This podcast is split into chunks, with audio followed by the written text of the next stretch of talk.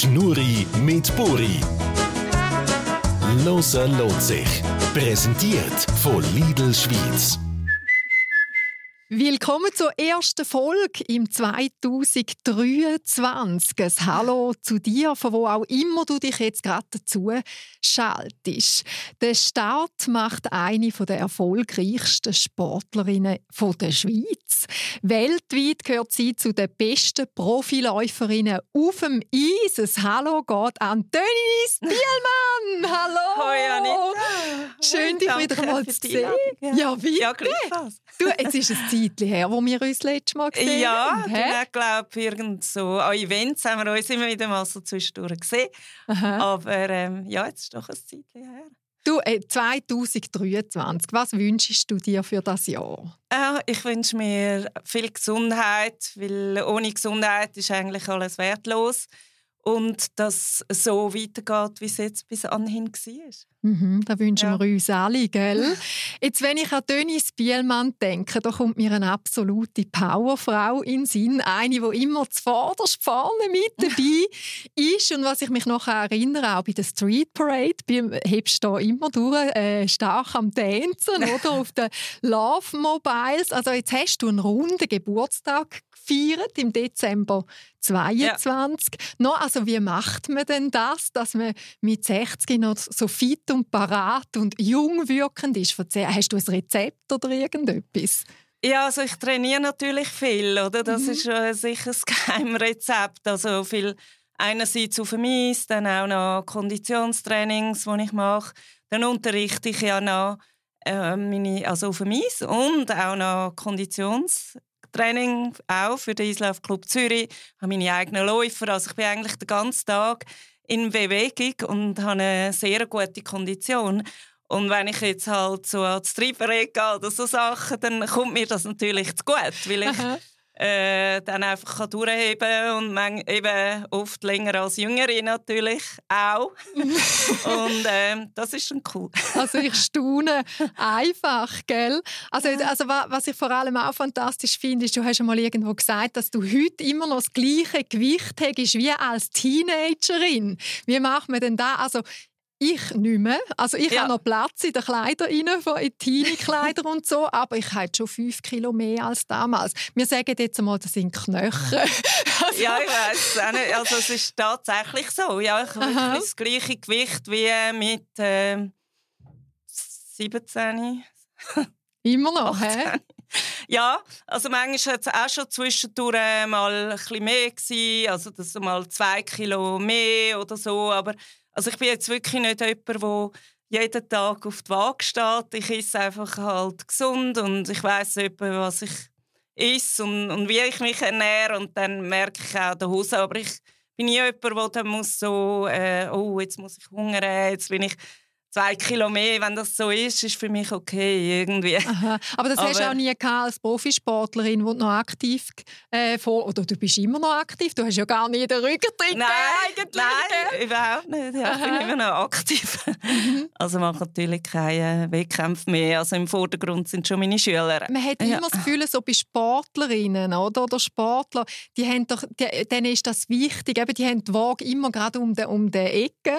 Also, ja, also ich, ich habe schon eine Waage in der Küche. Natürlich ist es mir wichtig, äh, zu Wettkampfzeiten natürlich mehr, weil dort merkst du, vor allem wenn du ein Kilo mehr hast, musst du das einfach in der Luft mitschleppen. Also dort schaut man schon an, äh, habe ich schon ein bisschen exakter geschaut, aber, aber heutzutage nicht halt nicht, nicht mehr so. Und ja, ich, ich nehme jetzt auch nicht irgendwie schnell zu oder so, aber ich denke, es ist halt wirklich, weil ich so viel in Bewegung bin, mm-hmm. eben einerseits trainieren, aber das Unterrichten macht im Fall auch mega viel aus. Also dort mhm. merke ich einen Unterschied. Wenn ich jetzt nach drei, vier Stunden auf dem Eis meine Läufer coache und nachher noch Kunde gebe und dann auch muss hetzen, ich habe dann auch mal kurze Pausen dazwischen. Oder? Auch, mhm. ähm, das, das ist schon ein Punkt, wo viel ausmacht fürs Gewicht. Also das ist so. Also du kommst jetzt auch direkt vom Training. Also wir tun den Podcast über die Mittagspause aufzeichnen. Nachher geht es wieder ab ins Training. Ja. Wie viele Stunden stehst denn du heutzutage noch so auf dem Eis pro Tag?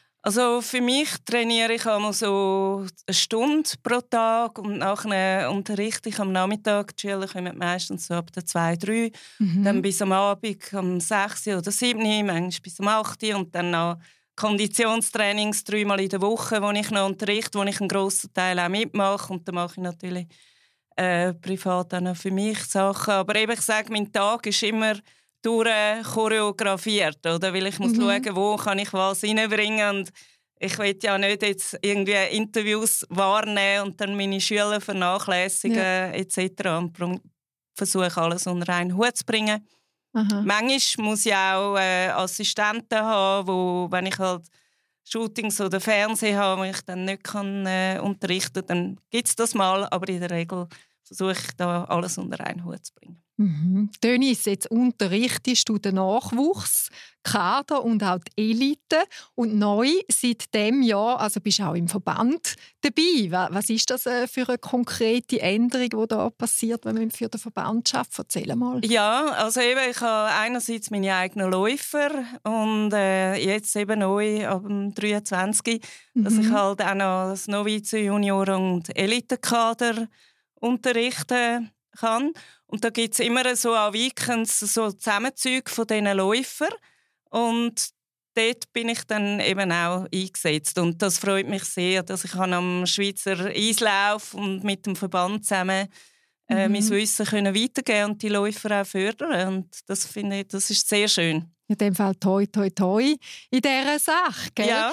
Denise, also jetzt zu unserer Verbindung. Ja. Also ich habe dir ja, wenn wir jetzt ehrlich sind, meinen Start im Job, den ich heute ja. eigentlich mache, jetzt von danken, weil du bist damals im neunundneunzig in der Jury gesessen, bei meiner Misswahl, Miss-C H. Ja, genau. Da habe ich von dir die Stimme bekommen und dann hast du sogar noch müssen Italienisch reden, weil es damals in Lugano war, weisst du noch? Ja, das war ja legendär. Oh Gott. Aber da habe ich die beste Erinnerung dran. Natürlich, ich natürlich. Gell? Ja, ja, nein, das ist wirklich so. Also eben, ich war in der Jury und ich habe dich gewählt. Also, du hast mir am besten gefallen, weil du halt so, so äh, natürlich rübergekommen bist und ja, auch so einen Power hast und wirklich auch mega schön. Ja, und ja, deswegen habe ich dich äh, gewählt. Und, und ja. Wer weiß, vielleicht hat es die Stimme genau ausgemacht. Ja, das glaube ich ja. schon. Du, jetzt, Denise, jetzt bist ja du allgemein, also nicht nur bei einer Misswahl, auch sonst ein gern gesehener Gast so in T V-Shows, vor allem auch in, in Deutschland. Auch. Ja. Dort, also ich habe gar nicht gewusst, was ich da rauspicken soll, aber eine ist zum Beispiel die Show äh, Stars on Ice bei ProSieben. Bist du mit dabei gewesen? Ja. Und dann, wann war das etwa gewesen? Äh, das, jui, das ist vielleicht so vor zehn Jahren gewesen, oder? Vor zehn Jahren, weil ja, ich das, ist das ist ja dort, wo Prominente, gell, ja. eine Show zeigen auf dem Eis und dann habe ich das so gesehen und habe immer gedacht, äh, das geht jetzt sicher drei, vier Jahre und dann kommt das auch in die Schweiz. Ja. Aber es ist nicht in die Schweiz gekommen, soweit ich mich kann erinnern, weil es ist schon ein Risiko, man kann doch nicht jeden und jede einfach so auf dem Eis tanzen lassen. Also das ist noch eine gefährliche Sache. Also was es sagst du da dazu? Gefährlich. Also es war schon das Thema in der Schweiz auch, wenn ich so mitbekommen habe, aber es mhm. ist eine sehr teure, aufwendige Show. Ich glaube, es ist an dem ein bisschen gescheitert, an den Kosten, mhm. dass sie jetzt auch in die Schweiz kommt.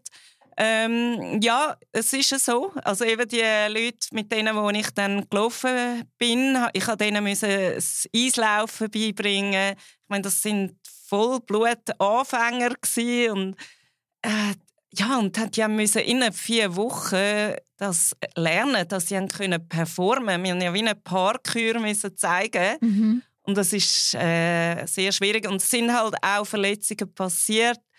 Also irgendjemand hat das Bein gebrochen und jemand hat, glaub, die Hand verstaucht und et cetera. Also es ist Aha. jetzt halt ein bisschen gefährlicher als wie Let's Dance, oder? Wo man, mhm. also das, was auf dem Boden ist, was ich auch sehr gerne schaue, natürlich. Aber dort hast du unterstützt, aber da haben sie dann aufgehört. Ja. Die Show gibt es nicht mehr, wahrscheinlich eben schon wegen dem Risiko, ja, oder? Ja, ich glaube, es war ein bisschen das, das Risiko gewesen, eben die Verletzungen. Ich bin jetzt nicht ganz sicher, aber die Einschaltquoten waren auf jeden Fall gut gewesen und die Aha. Leute haben es geliebt. Ich habe ja dort auch mal noch mit dem Eltern so einen Einsatz gehabt, so eine Showkür mit ihm gemacht und das war mega lustig. Es hat mega Spass gemacht. Was ist er so für ein Typ, so in echten Eltern? Er ist eigentlich genau so, wie er ein so im Fernsehen rüberkommt. Also so seinen verschmitzten Humor und so ein bisschen, ja, identisch. Also er kommt so über im Fernsehen, wie er ist. Wie er ist, ja.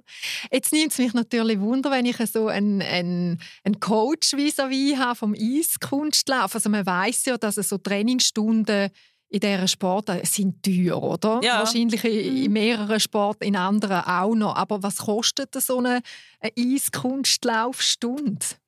Ja, also das, das variiert natürlich äh, bei verschiedenen Trainern, oder? Das mhm. kann von, von achtzig bis hundertzwanzig sein für Kinder und vielleicht Erwachsene ein bisschen mehr. Aber ähm, ja, so eine Privatstunde kostet natürlich, man, manchmal nimmt man eben die Läufer zusammen, also das zweite oder das dritte, und dann kann sich das äh, aufteilen. Dann wird es ein bisschen kostengünstiger, oder? Wenn man Läufer hat aus dem gleichen Niveau. Ja. Dann äh, ist das, äh, ja, kann man so ein kleine Gruppentraining machen, was auch sehr wertvoll ist. Und Einzeltrainings, man tut es dann so ein bisschen mischen. Äh, pro Woche so und so viele Privatlektionen, so und so viel, vielleicht das zweite oder dritte. Mhm. Und jetzt gibt es ja auch in allen Sportarten und Disziplinen gibt's überall auch ehrgeizige Eltern. Ja, das oder? Ist schon. Und wie, wie ist jetzt das? Also, spürst du das gerade? Sind es jetzt die Eltern oder ist es jetzt wirklich das Kind, das mit mir die Stunde macht, das das will? Also ich nehme an, da spürst du auch schnell raus. Ja, es gibt natürlich alles. Aber so in der Regel, jetzt so die, die ich habe, sind schon auch Kinder, also ehrgeizig. Also es ist mhm. natürlich, wenn natürlich auch die Eltern, ich meine, die investieren viel, oder? Das kostet auch viel. Ähm, sind natürlich auch interessiert, dass natürlich etwas daraus wird. Und die, die ich habe, die haben halt wirklich schon das Ziel, also Spitzensportler zu sein, also mhm. gut zu werden, vorne mitfahren et cetera, Schweizer Meisterschaften laufen oder international. Und da hat das Kind und die Eltern das auch zum Ziel. Mhm. Aber es gibt auch Mütter, die voll relaxed, also die, von ihnen mhm. hört man nicht viel, die einfach das mit mir so laufen lassen und auch das Vertrauen haben. Und das ist sehr schön zu spüren auch, finde ich. Mm-hmm. Du postest ja einmal auch auf Instagram wieder eine Schülerin von ja. dir einen Erfolg gehabt. Ja, das finde genau. ich unherzig, um ja. einmal mitverfolgen. Du hast einmal von dir gesagt, du seist ein Gfrörli. Und dann habe ja. ich müssen schmunzeln und habe gedacht, ja, ja. das ist jetzt aber noch speziell. Bist denn du eine, wenn du Ferien hast, dann, dann suchst du eher das Gegenteil, also gehst eher in die Wärme in die Ferien. Ja, es ist wirklich so. Also ich glaube, jede, jede Eisläufer, Läuferin, die wollen an die Wärme. Wir haben einfach so viel Kälte im Alltag und dann ist man so ein bisschen kältegeschädigt, glaube ich. Also, es macht mir zwar nicht so viel aus, aber ich finde es halt dann einfach, also Kälte heutzutage, aber ich finde es halt dann einfach schön, mal am Strand liegen und warm haben. Und so. Mhm. Aber wie, wie behaltest du dich gesund, wenn man immer an der Kälte trainiert und alles? Also am Morgen mhm. ganz viel Vitamine reinbiegen, oder wie machst du das? Nein, also man hat natürlich, also wenn man selber trainiert, hat man so, so Schichten an, oder, wo man beim Warm-up noch eine Jacke an hat, die zieht man dann ab und während dem Training friert man äh, ja eigentlich dann nicht mehr. Also das ist, aber beim Unterrichten, dort muss ich schon wirklich schauen, also da hat man einfach Daunenjacke an und äh, mhm. ja, vielleicht Skihosen an, dass man einfach warm bleibt.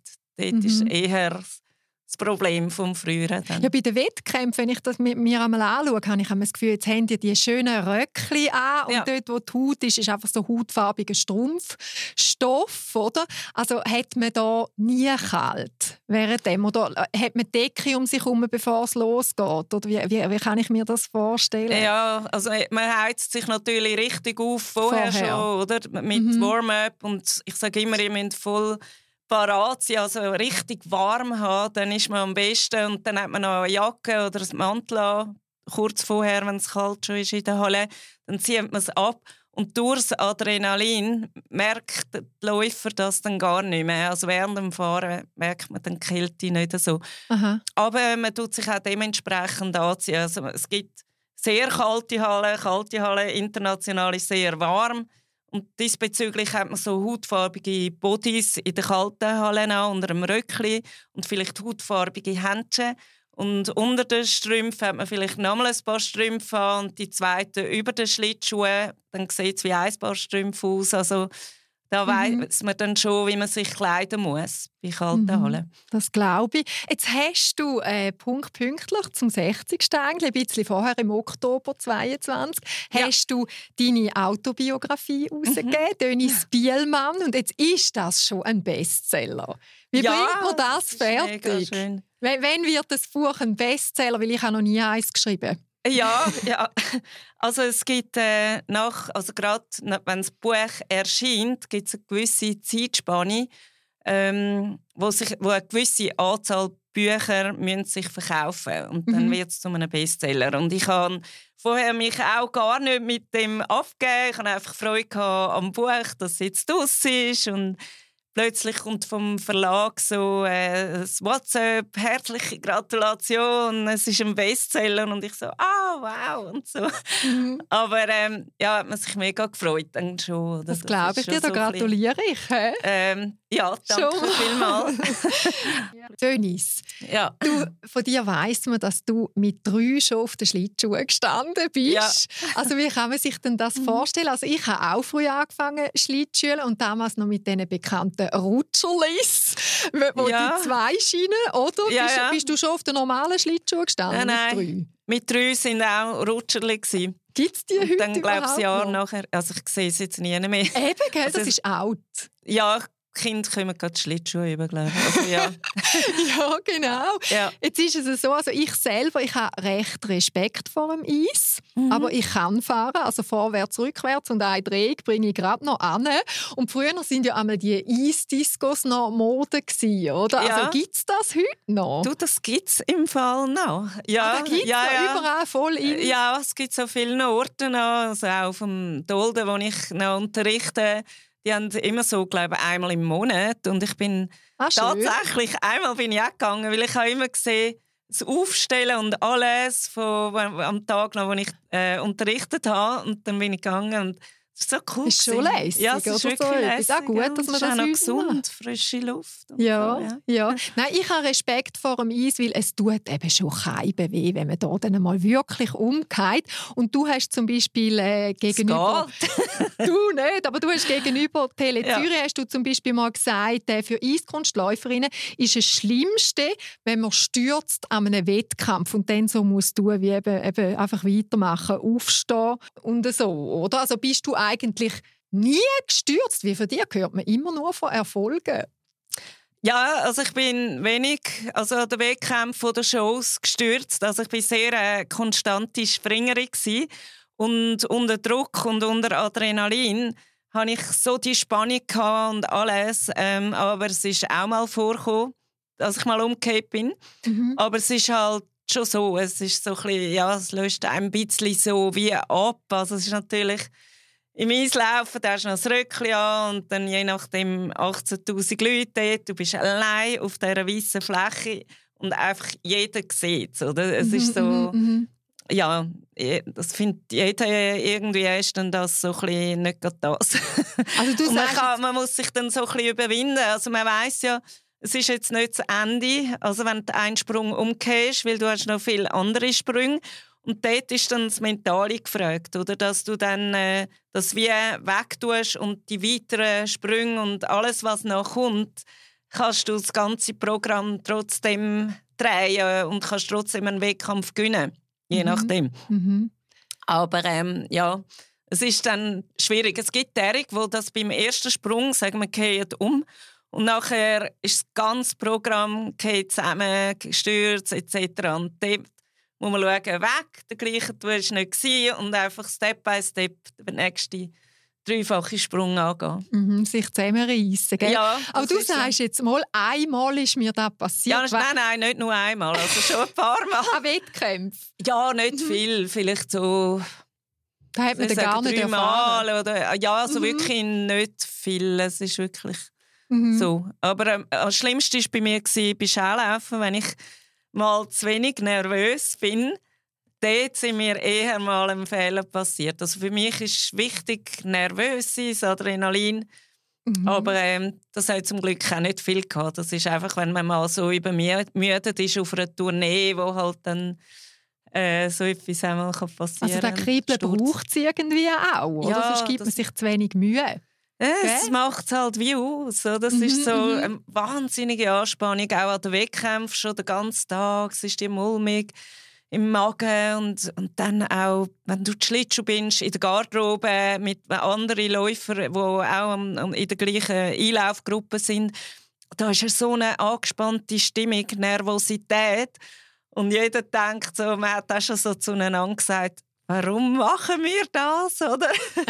Weißt du, so nervös. Und nachher, wenn es gut gegangen ist, oh, ist so gut gewesen und dann macht es so Spass. Und dann ist man oder? stolz aber, auf sich. Ja, ja, oder? aber es ist frei. schon eine Nervosität, die dann zum Teil fast nicht aushaltbar ist. Aber das macht es eben aus. Und mhm. für mich war es für die Leistung auch gut gewesen. Also es ist nicht so, ich bin meistens... dass ich besser gefahren wäre als im Training, sondern ich habe immer etwa die Leistung gebracht vom Training. Mhm. Und es gibt dann Läufer, die wo, wo sogar äh, besser sind als im Training. Und es gibt Läufer, die nicht können zeigen, was sie im Training können. Oder? Das gibt so alles ein bisschen. Schon speziell. Ja. He? Und jetzt ist äh, ja heutzutage so, dass man in vielen Sportarten wird man ein bisschen vorsichtiger. Also wenn ich jetzt Skifahren nehme, oder? Alle haben Rückenpanzer und Helme an. Im Eiskunstlaufen kann man das natürlich nicht. Nein. Und dann frage ich mich manchmal, also das, eben da die Sprünge und alles ohne Schutz, nichts. Wie ist denn das in einem Training? Hat man da wirklich nie einen Helm an? Oder hat man noch Helme und Schutz an, wenn man es das allererste Mal macht? Nein, nein, nein. Man hat keinen Helm. Es gibt kleine Kinder, die lernen, sagen wir drei-, mhm. vierjährige oder fünfjährige, die noch ein Helm anhaben. Aber äh, nein, im Training hat man voll nichts an. Und, also ich finde es eigentlich auch nicht schlimm, das Umkehren im Training. Also ich bin immer weich gehalten. Ich kann, es gibt Leute, die gehen um und die fallen immer blöd oder, mhm. oder fallen steifer um. Aber wenn du weich spürst, du fällst um, dann ist es fast besser, dich drin hineinschicken. Und ja, ich habe immer weiche Stürze gehabt. Aber was man sieht im Training, wir haben so, viele haben jetzt mittlerweile so Hosen an, die man kaufen kann, so Überhosen, über die Leggings, wo der Schaumgummi integriert ist. Also jetzt gerade ah. so im Hüftbereich mhm. und so mhm. Sachen. Ähm, ja, das kann man als Schutz machen. Also so eine Art Schaumgummhose, die dann schön schwarz sind, wo, wo man das nicht gerade so sieht auf die Weite. Und ich ja. nehme jetzt einmal an, äh, da lernt man auch etwas vom Ersten, was man lernt, ist wahrscheinlich auch richtig stürzen. Ich habe mal einen Inline-Skater-Kurs gemacht und dann haben wir dort gerade gelernt, umstürzen richtig, dass ja. einem nicht wehtut. Lernt man das nicht? Nein, nein das lernt man nicht. Aber ich muss sagen, ich bin auch auf Inline gefahren. Mhm. Es hat ja mal so eine Zeit gegeben, wo Inline mega populär war und wo ich sogar auch Shows gemacht habe im Sommer. Aber wenn man umgeht auf Inline, ist es wirklich schlimmer als auf dem Eis. Ah ja? Ja, ist wirklich so. Auf dem Eis rutschst du eben. Mhm. Und wenn du auf dem Beton oder sonst umgehst, du hast alles geschürft und es rutscht nicht weiter. Aha. Also es ist wirklich... Deswegen finde ich auf dem Eis, oder, es rutscht ein bisschen und... Mhm. Und halb so schlimm. Also die, wir, wir haben ja viele Läufer, die gehen täglich. Also es gehört... zum quasi täglichen Brot, wenn das ein Eisläufer umgeht. Also wenn ah, du ja. Sprünge ja. lernst, es gibt nicht keine Eisläufer, auch ich, der einfach einen Sprung, einen dreifachen können hat. Also gehst du schon ein paar Mal um, natürlich, bis du den kannst. Mhm.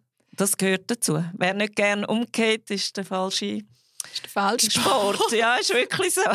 Ja, jetzt ist aber auch so, gell, dass Schlittschuhe früher, wo du noch Profi warst und Wettkämpfe besucht hast, äh, sind Schlittschuhe schwerer gewesen. Ja, als das heute. Ist wirklich so. Äh, also wie so viel schwerer denn? Ja, also uh, soll ich sagen, hm, noch schwierig jetzt zu sagen. Also ich denke, ja, sicher ein halbes Kilo. Also, es ist ah, ja. schwierig zu sagen, aber ich has, ja, nein, es müssen wir jetzt.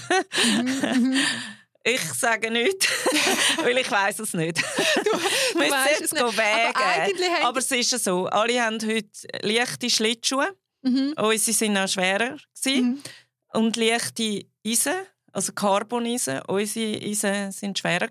Auch wie die Schuhe. Und Äh, der Schlittschuh hat heute viel mehr Stabilität, was ja. unterstützt für den Sprung, also dass du wie noch mehr wegspickst. Also ist also, es heute ein bisschen einfacher? Ja, eigentlich schon. schon. Also eben die Schuhe weicher, kein, weniger Halt, aber damals für mich, ich habe das andere nicht gekannt und habe es mit denen können, all die dreifachen und äh, ja. Mhm. Wer weiss, wie es gewesen wäre mit den Schuhen heute. Ich sage nicht, das wäre noch spannend zu wissen. Hätte vielleicht alles vierfach gemacht. Du hast auch mal mm. erwähnt, dass du deine Schlittschuhe nie oder nicht gern aus den Augen auslässt. Und jetzt ist es bei mir eben so, ich mm. schaue eine deutsche Serie regelmäßig, wo ja. auch Eiskunstläuferinnen ah, gegeneinander ja, antreten. Also alles, was zählt. Ja, genau. Ja, ja. Und dort ist es noch spannend zu beobachten, dann tun sich die Eisläuferinnen gegenseitig die Schlittschuhe manipulieren, wenn es die anderen nicht sieht. Also gibt es so Sachen oder ist jetzt das Film? Ähm, es ist halt so, wir Eisläufer sind eigentlich so, dass man den Schuhe an Wettkämpfen nicht allein in der Garderobe lässt. Also so wie also es entweder schliessest du dein Köfferli ab oder also, ja, wenn du Schlittschuhe in einem Köfferli hast oder nimmst es mit raus, was halt das Sicherste ist. Ich kenne keinen konkreten Fall, aber es wäre halt, es ist sehr einfach, es ist schnell einen Stein drüber und du kannst nicht, du rutschst, oder? Mhm. Also niemand, man, äh, man denkt nicht, dass das jemand wirklich machen würde, das nicht, aber es ist halt einfach so ein bisschen Sicherheit, man tut dort schon ein bisschen schauen, aber jetzt abgesehen von dem, das habe ich natürlich auch gemacht, rausgenommen oder so, oder? Aus der Garderobe, ähm, später bei den Shows nicht mehr, natürlich. Aber was ich einfach nicht gerne habe, weil es hat oft gibt's natürlich Leute, oder so sagt, oh, kann ich mal so Weltmeisterschlittschuhe anlangen, sind die ein bisschen so hart oder weich oder und, und ich habe das so nicht gerne. Ja, ja. Nein, ich habe dann immer gesagt, ja, ja, nein, es sind hart, kann ich's grad, ich muss es gerade wieder haben und rein tun und, und ich habe es dann mhm. ja, also es ist halt wirklich so, meine Schlittschuhe, das ist mein Instrument. Das ist wie ein Musiker, der seine Geige hat. Mhm. Und meine Schlittschuhe ist wie ein Schmuckstück für mich. Also das mhm. ist so etwas Besonderes. Und, und ich pflege die und, und ja, ich bin abhängig von meinen Schlittschuhen. Und ist wie ein Körperteil von mir. So kannst du ja. es eigentlich vorstellen. So, ja. Oder? Ähnlich nehme ich jetzt mal ja, an. Ja, wenn ich mhm. die Schlittschuhe anziehe und aufs Eis gehe, habe ich so das Gefühl, jetzt bin ich vollkommen. Jetzt habe ich ja. auf dem YouTube noch einen, einen noch nicht so alten Videoclip gesehen von der Eisgala in Landsberg zweitausendneunzehn. Und da habe ich mhm. gestern geschaut und musste sagen, hey, einfach wow, also bewundernswert, wie man das noch macht. Wie hat sich dein Körper verändert? Weißt, also, was kannst du heute nicht mehr, was früher noch funktioniert hat? Es ist anders ja, geworden. Also, also zuerst ist einmal, wenn du immer dran bleibst, ähm, kannst du es wie mitnehmen. Oder? Also mhm. ich glaube, wenn du eine längere Pause, wenn ich jetzt ein Jahr Pause mache, ich glaube, dann würde es schwierig, das alles äh, nicht zu verlieren. Ich mache natürlich nicht mehr alle dreifachen. Also wenn ich jetzt regelmäßig trainiere, kann ich auch einen Dreifachen äh, noch machen. Mhm. Und eigentlich äh, alle meine Pirouette et cetera. Also Biellmann mache ich einfach mit einem Arm, weil mir mal die Schulter rausgefallen ist. Also ich habe äh, so lockere Bänder in der rechten Schulter. Ja, aber sonst geht eigentlich, Pirouetten sind schnell und alles, die Power ist dort. Und das ist mir auch wichtig. Also ich würde nicht wollen fahren und dann ist so, äh, ja, langsam mit Pirouetten und ja, man sieht das Alter. Genau das wäre nicht, äh, also dann mhm. würde ich gerade nicht mehr machen. Und ich höre viele, die mal anlaufen von Weitem und sagen, oh, von Weitem habe ich gedacht, äh, welche äh, Läufer ist das, die so gut ist? Und ah, ich, bin, ah, ich habe gesehen, du bist, alles klar. Oder? Und das ja. sind so ein bisschen die... Also ich muss sagen, Hut ab. Ja. Also ich habe gestaunt, als ich das gesehen habe. Also du hast sie jetzt schon erwähnt, äh, die Biellmann-Pirouette, die ist natürlich in die Geschichte eingegangen vom Eiskunstlauf. Ja. Wir sind jetzt in einem Podcast, man mhm. hört uns nur per Ton. Ja. Wie würdest du deine Pirouette erklären? Ja, also ich fahre in eine Pirouette rein, zuerst in die Standposition. Und dann hebe ich, also ich drehe rechts um, auf dem rechten Bein ist Standbein und dann das linke winkle ich leicht nach hinten ab, tue dann mich beugen, mit dem linken Arm fast das linke Eisen vom Schlittschuh und dann gehe ich in die Rückenbeugung rein und bringe das an den Kopf hin. Mhm. Und dann kommt der rechte Arm, der muss gegen die Drehgeschwindigkeit annehmen als Eisen. Das braucht noch recht viel Kraft, das unterschätzt man. Also auf dem mhm. Boden ist es viel einfacher. Und dann, wenn ich mit der zweiten Hand am Eisen bin, dann ziehe ich es ganz auf in Spagat. Der Kopf geht ganz hinten und dann ist Spagatform und der Rücken voll durchgebogen und es muss dann noch schnell ja, drehen. Wie viel Mal drehst du dich da? Zählst du da, oder? Nein, das, das habe ich so im Gefühl. Das ist wahrscheinlich um die fünfzehn, zwanzig Sekunden. Mhm. Also, ja, sagt man, oder etwa dreissig Sekunden. So. Mhm. Und es war halt damals schön, wie so bei den Auftritten oder bei den Wettkämpfen, wenn ich nur schon das Bein hinten, das linke angewinkelt habe und mein Arm, der eine, dort an ist, haben die Leute schon angefangen zu toben, weil sie gewusst haben, jetzt kommt es. Und das hat so ein bisschen noch unterstützt, den ganzen äh, Prozess, dass mir dann auch noch leichter gefallen ist. Weil es ist zum Beispiel, wenn ich das trainiere in der kalten Halle am Morgen, am zehn Uhr, dann ist das sehr schwierig, wenn kein Mensch dort drinnen ist. Dann muss ich mir mal so vorstellen, ja, du hast jetzt einen Schlangenmensch und das geht ganz leicht und so. Aha. Weil wenn man zu lange hat in dieser Position, bis der zweite Arm dazukommt, dann geht es eben zu fest in den Rücken. Also dann ist es nicht gerade so gesund. Man muss schauen, dass man möglichst schnell die Sachen macht. Also. Mm, mm. Und wenn ich dann einmal so zuschaue und dann denke ich, wird es euch nicht trümmelig? Was ist das Rezept, dass einem nicht trümmelig wird? Einfach einen Punkt fixieren oder bist nein. du sowieso schwindelfrei? Nein, nein, also eben, es ist nicht im, wie im Ballett. Da tut man ja so Punkte fixieren mm-hmm. und da geht es dann witz schnell. Also das Rezept ist einfach Übung. Also es ist wirklich eine Übungssache. Also wenn mhm. du das immer machst, jeden Tag, mehrmals, dann bringt das jeden an, würde ich sagen. Meinst? Ohne Schwindel, ja, doch, ich glaube schon. Also ich hatte auch nie ein Kind gehabt, wo irgendwie, oder irgendeine Läuferin, die gesagt hat, das geht nicht, ich äh, sehe nachher nicht mehr. Mhm. Am Anfang mhm. schon, ja, mhm. da wird es mhm. dann schon schwindelig. Ähm, was man natürlich macht, bei den ganz schnellen Pirouetten tut man die nicht gerade vor einen dreifachen Sprung. Also es ist jetzt nicht so, dass es einem schwindelig wird, aber es ist nicht ideal. Für irgendwie der Kopf muss sich schon noch orientieren, wo muss ich nachher durch et cetera. Und wenn gerade kurz darauf ein schwieriger Sprung kommt, dann ist es nicht optimal. Mhm, mhm. Und jetzt bleiben wir gerade ein bisschen, wie, wo du in Geschichte eingegangen bist. Also du bist auch die erste Frau gewesen, weltweit, die der Dreifachlutz gesprungen ist. Du hast ja. es vorher auch kurz erwähnt. Da haben vor dir immer nur die Männer gemacht. Ja, also, nur die das, besten drei. Nur die besten ja. drei. Ja. Ja, ist denn das die Strategie bei den Männern abschauen?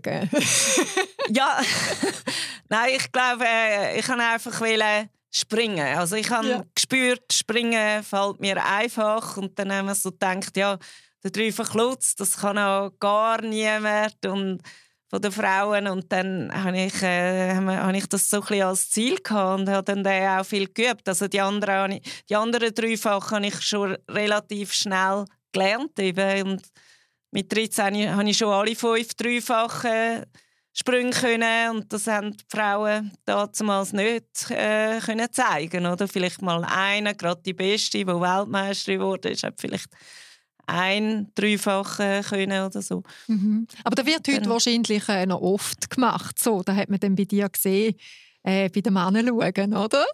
Ja, das ist kopiert ist, worden wahrscheinlich nachher. Äh, ich glaube, ich, ja, es ist, ich glaube, es ist wirklich. Es bringt nicht mal etwas, wenn man es noch schaut. Also, also will kopieren quasi mhm. bei den Sprüngen ist aber wirklich so, du brauchst eine gute Sprungkraft von Natur aus und eine schnelle Drehung. Mhm. Und wenn du diese Sache, zwei Sachen zusammen hast, dann fällt es einem einfacher, dreifache zu machen. Aber es ist immer noch heutzutage der Knackpunkt. Also mhm. es gibt viele Läufer, die einfach den Sprung zu den Dreifachen nicht mehr schaffen, nicht anbringen. Dort teilt sich so dann äh, mhm. das. Und, und das ist immer noch schwierig, nach wie vor für die Läufer alle Dreifachen zu können. Mhm, mhm. Deine Mami war äh, auch eine gute Eiskunstläuferin gewesen. Und sie war ja deine Trainerin noch gewesen, gell? Und du, du hast auch schon mal gesagt, also, du siehst sie als Vorbild, wie sie das gemacht hat, dass du das eigentlich auch übernimmst. Wie würdest du deine Mutter als Trainerin beschreiben? Wie war sie gewesen? Wie hat sie das gemacht? Ähm, ja, sie ist sehr äh, positiv. Also, sie hat mich einfach unterstützt. Also, ich hatte ja schon noch, auch noch einen Trainer gehabt, äh, Otto Hügin, von ihm habe ich die geniale Technik natürlich. Und meine Mutter hat viel gelernt, also dabei gestanden bei den Lektionen. Und hat so, so haben wir halt auch Geld sparen können, dass ich nicht so viele Lektionen muss haben. Und so haben wir dann auch noch allein trainieren mit dem Otto Hügin zusammen. Und äh, ja, die zwei haben sich mega ergänzt. Er war sehr ruhig, meine Mutter so ein bisschen die aktiver. Und äh, ja, also sie war eben nicht so eine Eismutter, die mich dann so äh, gesagt hat, du musst noch länger oder so. Also mhm. die treibende Kraft war immer ich. Und ich habe halt sehr in, in der Kür, wenn ich trainiert habe, ich habe nach zwanzig Minuten alle Dreifachen durch gehabt. Und dann habe ich einmal zu Mami gesagt, ja, was soll ich jetzt noch trainieren? Also ich habe schon alles gemacht und bin schon zum Kür, Kür durchfahren gekommen et cetera. Ja, aber sie hat einfach mich positiv trainiert. Mhm. Und das ist, wir haben auch heute noch eine sehr gute Verbindung und sehen uns äh, fast täglich. Mhm. Schön, und bist du immer ehrgeizig gewesen, he? Das hatte ich natürlich. Ja, der Wille, das braucht Disziplin, Ehrgeiz und aha. auch Fre- also die Freude ist ganz eine treibende Kraft. Also auch an den Wettkämpfen wollte ich immer fürs, eigentlich fürs Publikum laufen. Das ist für mich im Vordergrund gestanden. Freude bringen. Und ich denke, Preisrichter sind die gut, die sehen das auch noch, aber ich laufe ins Publikum. Mhm. Jetzt tue ich noch schnell ein bisschen zusammenfassen von, die, von deinem Werdegang. Also eben als Teenager schon, du hast es vorher gesagt, ist es losgegangen. Also mit dreizehn, vierzehn etwa bist du schon an der Europameisterschaft gewesen. Ja. Zweiter Rang, und neunzehnhundertneunundsiebzig bis neunzehnhunderteinundachtzig bist du Schweizer Meisterin gewesen. Damals eigentlich noch Kategorie Amateur oder Sportlerin, und nachher hat es dann gewechselt. Ja, äh, dann ja es ist Profi halt unter dem gelaufen. Man war schon Profi gewesen, aber man hat kein Geld dürfen. Ja, das ja. ist es eigentlich, was du ja, ausmacht. Ja. Gell? Und jetzt äh, bist du schon als Teenagerin in den Schweizer Medien vorgekommen und hast du müssen anheben für Interviews ja. und Statements. Wie hast du das in, in Erinnerung, wo du noch eine junge Frau warst oder noch ein Mädchen sozusagen in Anführungs- und Schlusszeichen? Hast du die Medientermine als angenehm empfunden, oder ist der, also, oder das ist so wie, ah, da muss man auch noch, und, und die Berichte, sind die für dich eher ein zusätzlicher Druck gewesen, oder, oder ein Support? Es war ein bisschen alles gewesen, oder? Es hat schon angefangen mit zehn, hatte ich schon den Goldtisch und dort sind schon Zeitungen gekommen. Mhm, und dann ist es so immer weitergegangen. Also es ist für mich wie normal gewesen. Also ich habe fast mein Leben gar nicht anders gekannt.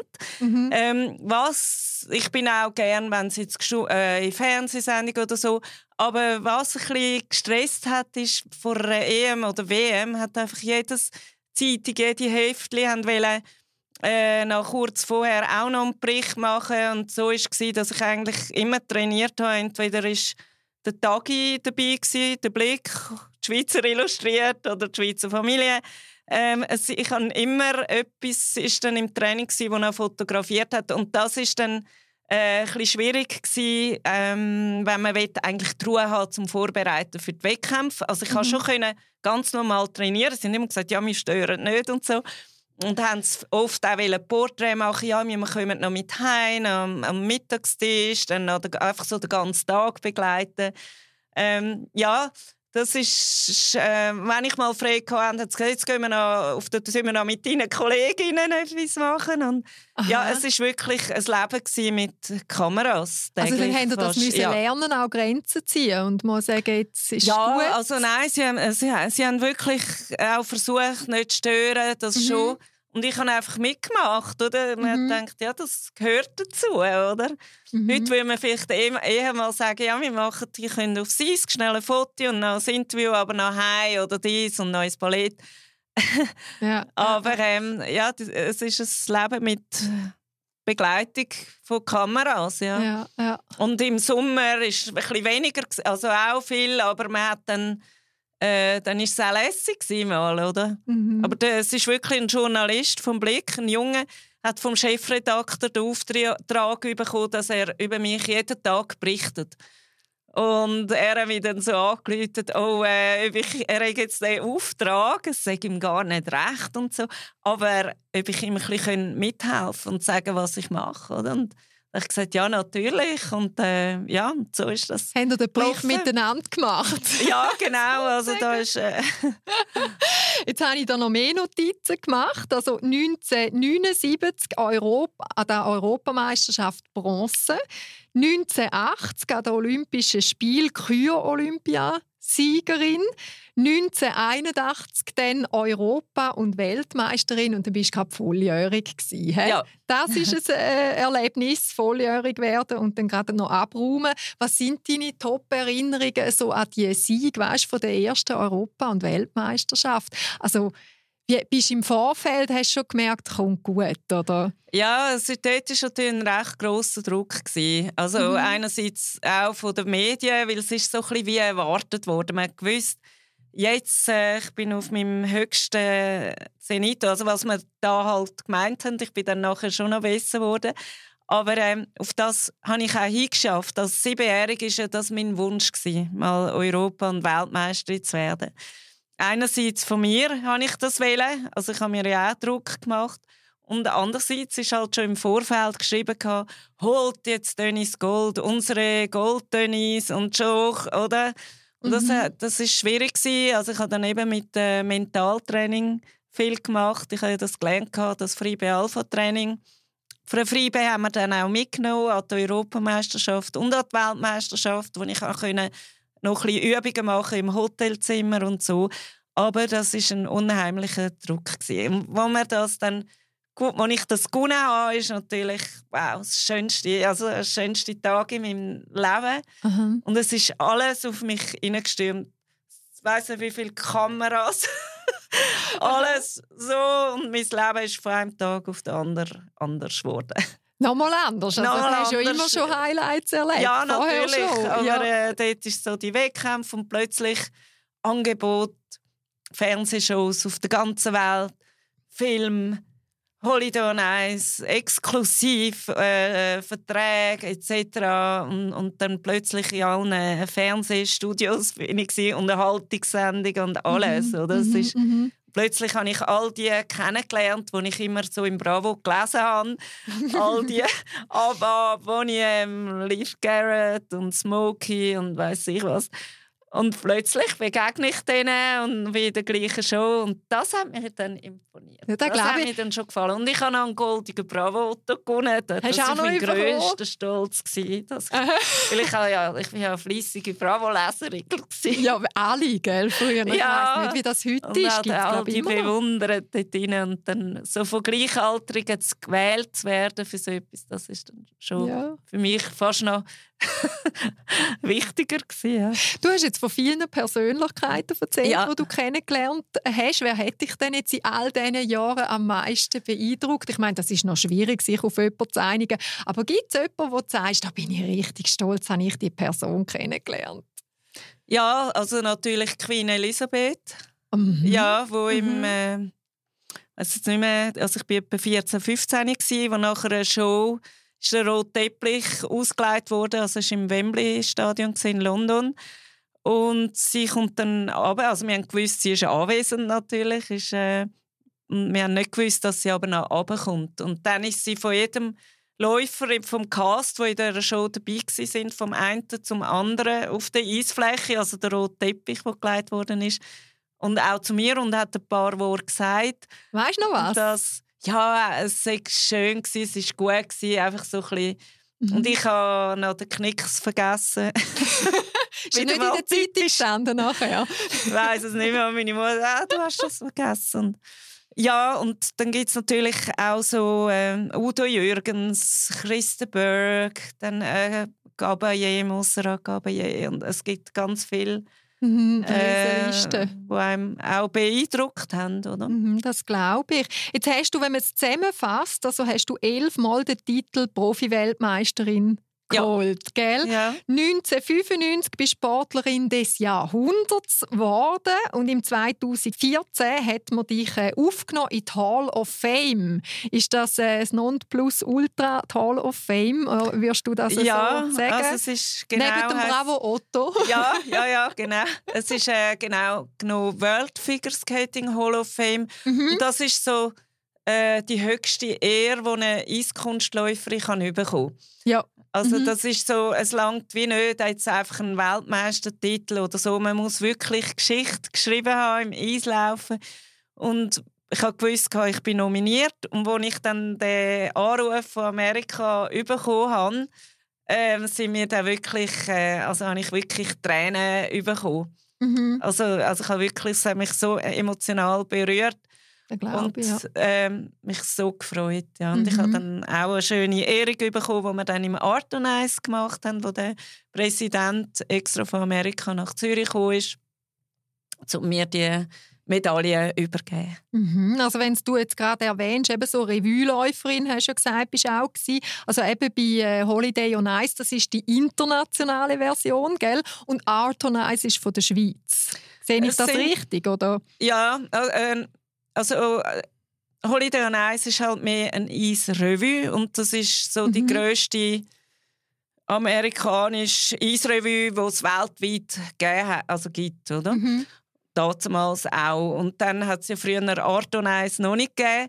Und Art on Ice ist ein Schweizer Produkt natürlich, äh, ist in der Schweiz, ist auch schon in anderen Ländern gewesen. Und kann man sagen, ist eine grandiose Show, würde ich sagen, ist Ähm, ja, heutzutage kann man sagen, ist das eine der besten Shows, die es gibt. Aber es mhm. ist halt nicht eine Revue, ist etwas anders. Oder? Holiday on Ice ist auf Tournee das ganze Jahr. Und Art on Ice hat einfach vielleicht zwei Wochen, Aha. wo sie mhm. Shows machen, äh, an verschiedenen Orten.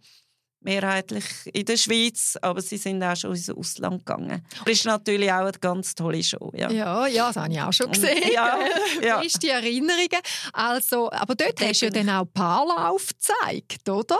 Also manchmal Wo mit jetzt? dem Mann zusammen äh, Figuren also, gemacht und so. Und du bist ja eine Einzelläuferin. Ja, ja. Warum ist aus dir eine Einzelläuferin geworden und nicht eine Paarläuferin? Kann äh, das ja, also, ja, bei Holiday on Ice war nur so das Intro. Ich habe okay. dann schon zum so ein bisschen Äh, ja, den Auftritt noch ein bisschen so präsentieren. Aber äh, ich bin, ja, so bei Art on Ice bin ich natürlich auch viele Jahre gelaufen, muss man sagen. Und habe äh, das mega schön gefunden, daheim vor Heimpublikum zu laufen, weil ich es ist immer in Amerika viel oder Japan auch gelaufen bin. Ähm, Paarläuferin hat es einfach keinen geeigneten Partner gegeben, weil einfach da in der Schweiz ist einfach niemand so gut gewesen. Mhm. Wir können mitheben. Mir hat das schon angefallen. Ja. Weil halt, äh, dort hättest du nicht müssen, die Pflichtfiguren, die wir noch früher machen müssen, die so ein bisschen wie Geometrie auf dem Eis ist, hätte man nicht müssen machen. Im Nachhinein bin ich aber froh, weil ich, äh, also einerseits Gagen müssen sie natürlich teilen und andererseits, du bist immer abhängig, ob jetzt der Partner auch so einen guten Tag hat wie du, oder ja. um eine Leistung bringen und oftmals, wenn ein Paarläufer jetzt in einem Wurfsprung umgeht, meint man einmal, das sei jetzt ihr Fehler, aber meistens ist es, wie der Mann geworfen hat, oder? Dass dann jemand umgeht auch. Mhm. Oder? Und, und ich sehe auch, die, sie haben dann recht Treiberei. Also es ist ja, oft ein Geschwäck heiraten oder befreundet, aber es ist nicht einfach, muss ich sagen. Ja, ja. Mhm. ja das hat mich jetzt wundert. So einzeln, ich, ich bin nur auf mich, muss nur auf mich vertrauen und es ist, glaube ich, einfacher. Jawohl, jetzt kommen wir noch kurz auf die Liebe.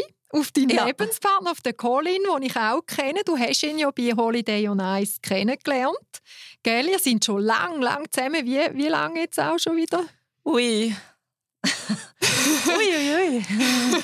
vierzig Jahre. vierzig Jahre, also ihr habt schon... Merkt man gerade, wie alt man ist, gell?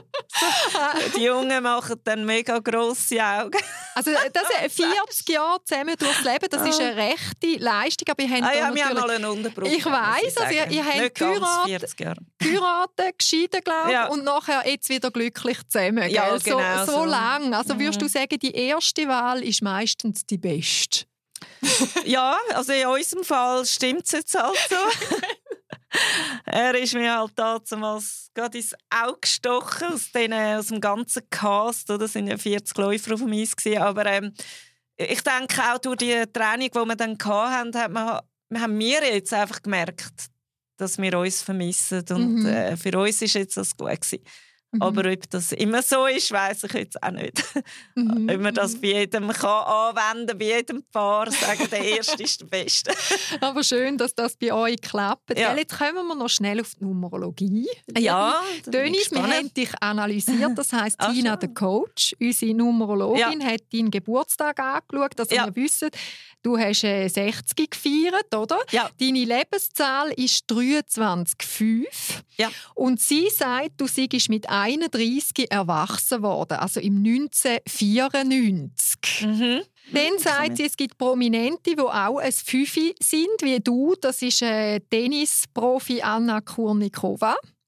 Hat die gleichen Zahlenkombi ah, wie du. Okay, interessant. Und Und der Charles Darwin, das ist ein Naturforscher Forscher und Biologist. Ja. Du bist ja auch gerne, bist gerne in der Natur. Ja, gell? sehr, sehr. Das ist auch mein Elixier, Lebensgefühl. Ja.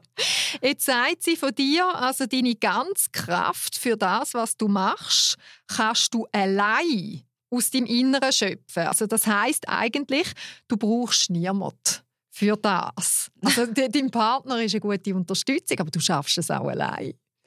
Ich denke, ich brauche schon Unterstützung, Unterstützung, aber vielleicht meint sie so äh, aus dem Mentalen. Also ich mache viel, ich arbeite viel mit dem, meinem Innenleben, mit meiner Seele und Geist. Und das ist ganz ein wichtiger Punkt in meiner Karriere. Mhm. Und natürlich die Unterstützung und alles, auch von meiner Mami oder Trainer, denke ich, ist natürlich ganz wichtig gewesen.